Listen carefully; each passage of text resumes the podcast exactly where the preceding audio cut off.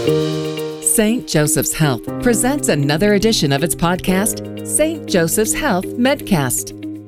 Heart failure affects approximately 5.7 million people in the United States and is escalating rapidly, with about 550,000 newly diagnosed cases annually. St. Joseph's Health Hospital is the heart hospital in the region. In the past few months, they've added services to their already outstanding cardiac care areas that we'll learn about today. Let's talk about it with Dr. Russell Silverman, Medical Director of the St. Joseph's Health Heart Failure Clinic and the Chief Medical Officer at Rome Memorial Health. This is St. Joseph's Health Medcast from St. Joseph's Health.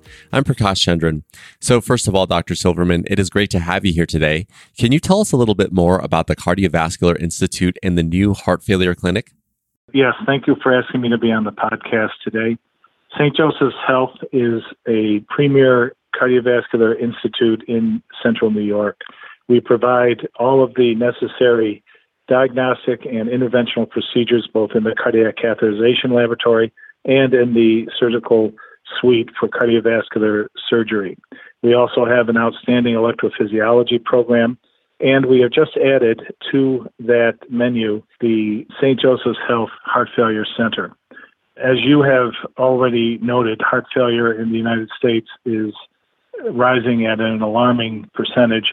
And it's very important that heart failure be treated appropriately with the present available medications and interventions that are necessary for proper medical management.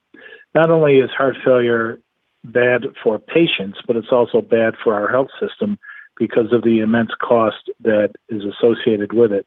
By treating people properly as outpatients and providing heart failure centers and clinics we can provide patients with the highest quality heart failure management, keep them out of the hospital, and keep them home, and hopefully prolong their lives and make their lives better. So, we have recently opened our heart failure program. We are doing this in conjunction with our partners in Rochester, New York, Strong Memorial Hospital, and their heart failure team, who will be coming to our heart failure clinic on a monthly basis to see our much more complex heart failure patients who may be candidates for more advanced heart failure interventions. Yeah, and I was just going to ask what are the differences between what you do at the heart failure clinic versus what a patient might experience on a normal visit?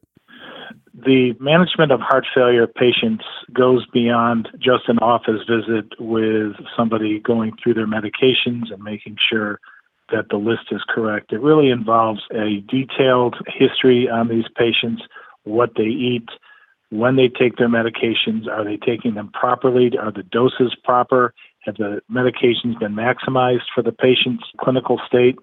And so a heart failure clinic is much more than just a glorified office visit. It is an intense evaluation of the patient's needs.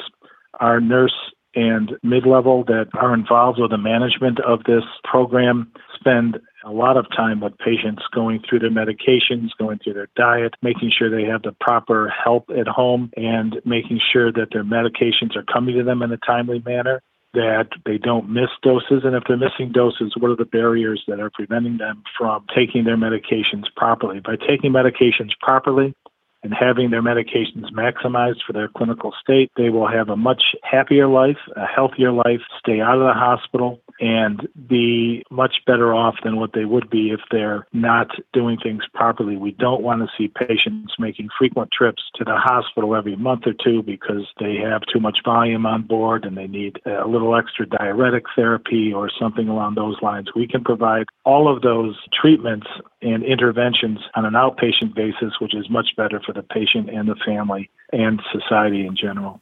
Yeah, I can see that. One of the quotes that I read from you is that time and time again, you see people that come to the emergency room with those heart conditions. They don't see a cardiologist fast enough. So they end up right back at the hospital because they aren't given that treatment that they're needed. So this incorporation of the heart failure clinic is something that can improve those outcomes for those patients. Isn't that correct? That is really what we're after is improving outcomes. I'm glad you used that phrase because that is really what it's necessary for. We can uh, intervene in patients who are becoming decompensated before they even have to go to the emergency room. A simple phone call will initiate our home care services in order to get somebody over to the home if possible to see the patient. Even in this COVID environment, we have to be able to treat patients who have diseases that are not COVID related and we can't forget about those people. So we have a diuretic program that we can intervene with patients and go to their homes and give them diuretics to help keep them out of the hospital. It's a very intensive program. It involves measuring their labs, measuring their weight.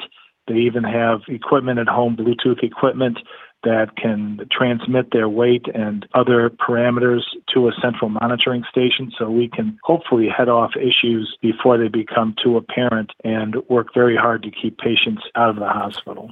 Yeah, that certainly sounds fascinating. And we're going to get to that. But before we do, I wanted to ask a little bit about who can get referred to the heart failure clinic. Are there certain candidates that you look for? It suits really patients who have very complex heart failure. We will see anybody that a primary provider or cardiologist wants us to see. And we will see any patient who has been discharged from the hospital with a diagnosis of congestive heart failure. Really, our goal is not to take patients away from primary care providers or other cardiologists. We want to work in concert with those providers. We want to give the patient what I call a safe landing place for their discharge after being in the hospital for treatment of heart failure. And that means that we want them seen within three to five to seven days, no later, after the discharge, if they can't get in to see a primary care provider or their cardiologist. We will return those patients, of course, to their primary provider and their cardiologist, but we want to be sure the first seven days of discharge is the most important time for a patient because frequently patients do leave the hospital and don't get their medications in a timely manner and they may miss two or three days of medications. And what an early visit after discharge provides is us being able to make sure that the patients get their meds in a timely manner. We do have a program at St. Joseph's so that patients actually can get medications at the time of discharge, but that doesn't always work the way you want it to because of how busy our hospital is with, and every hospital is now in this particular environment. So we provide a safe landing place for patients so that they can be seen quickly after discharge, have a better outcome from their hospitalization, provide prevent the readmission, and provide them with the care they need. So let's talk a little bit about this technology. One of the things that I do know is that St. Joseph's has teamed up with Rome Memorial Hospital to use this technology called the Bluetooth stethoscope. Can you speak to that a little bit? Yes, I can. We actually don't use their program. That is actually something that St. Joseph's Health put together with one of our surrounding hospitals that we partner with, Rome Hospital in Rome, New York, and we worked with them, their IT departments and our IT departments combined to form a team that allows me to listen to hearts, listen to lungs from anywhere I am, not just in the country, but potentially in the world, because of the development of a stethoscope by a company called EKO. But other companies also have this technology. So we can actually examine patients from afar and listen to their lungs, listen to their heart, and with other criteria that we can find, which is simple things like their weight, some recent blood work, we can effectively treat those patients and prevent their rehospitalization as well. And I want to bring that technology and capability to our outlying areas north of here that may not have cardiology care the way uh, we would like it to occur. We do have a very close relationship with Dr. Li Wei Chen and Dr. Mark Tallman from Rochester Strong Memorial Hospital in treating complex heart failure. They also have a remote program. I'm not too familiar with how it works. I know how ours works, which is pretty seamless. In fact, I just did one yesterday on a patient in an intensive care unit as an inpatient. So we have this capability.